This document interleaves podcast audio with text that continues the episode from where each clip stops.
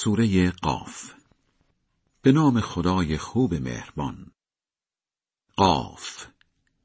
به قرآن مجید قسم قیامتی در کار است. ولی بیدین ها باور نکردند. تازه از اینکه هشدار دهنده ای از جنس خودشان سراغشان آمد تعجب هم کردند و گفتند این چیز عجیبی است. مگر وقتی مردیم و خاک شدیم می شود دوباره زنده شویم؟ این برگشتن خیلی بعید است. بعید نیست چون از جز به جزء بدنشان که زمین تجزیهش می کند مطلعیم.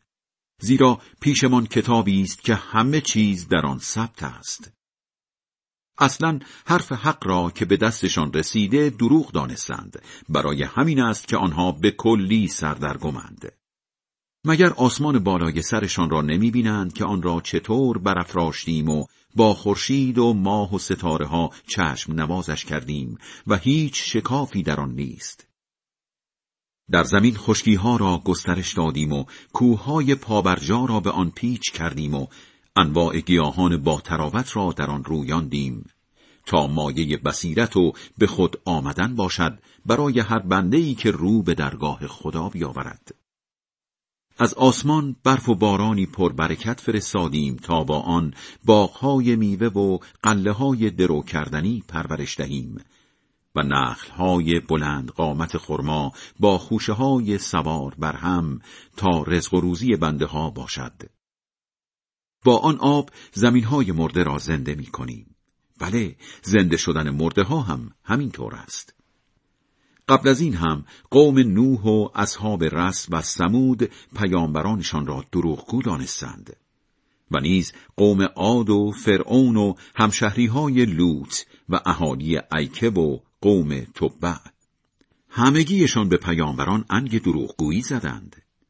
برای همین وعده عذابم در حقشان حتمی شد.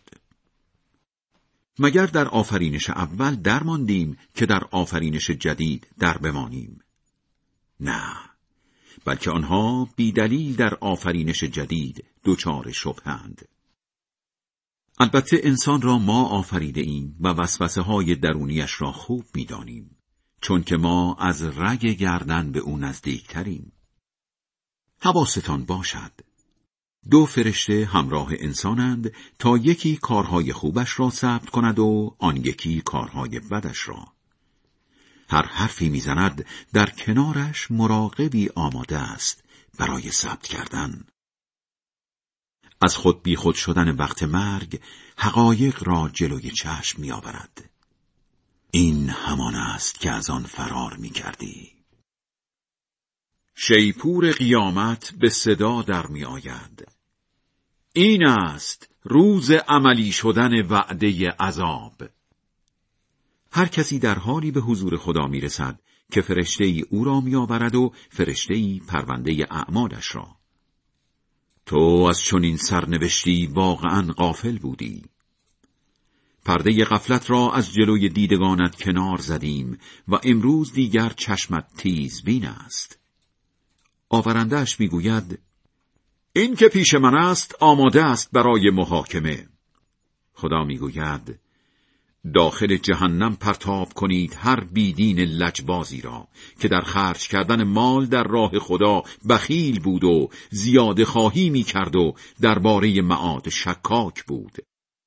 همان که هم ردیف خدا به معبود دیگری قائل بود. پس در عذابی سخت گیرش بیاندازید شیطان همنشینش می‌گوید خدایا به زور که گمراهش نکردم بلکه خودش غرق گمراهی بود میفرماید در حضور من به جان هم نیفتید قبلا هشدارهای لازم را به شما داده بودم فرمانم در عذاب بدکاران عوض نمی شود و من به بندگانم کمترین ظلمی نمی کنم. این در روزی است که به جهنم می‌گوییم پر شدی؟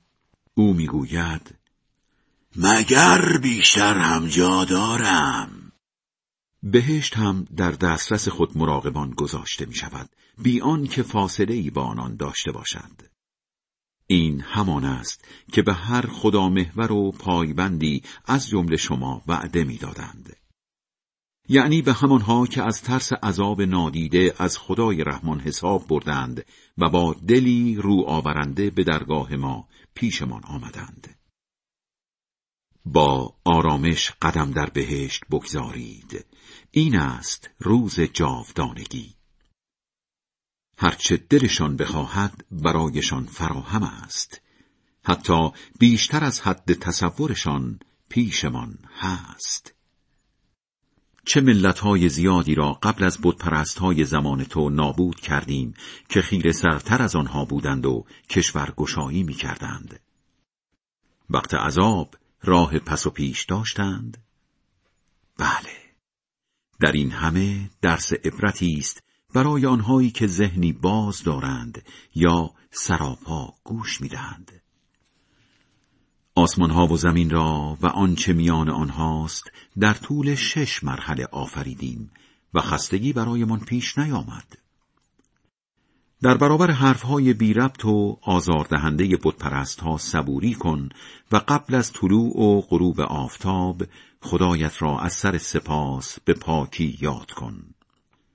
قسمتی از شب و بعد از نمازها هم از سر سپاس به پاکی یادش کن و گوش به زنگ روزی باش که ندادهنده از همین نزدیکی ها در شیپور قیامت بدمد روزی که آن فریاد را همه واضح میشنوند.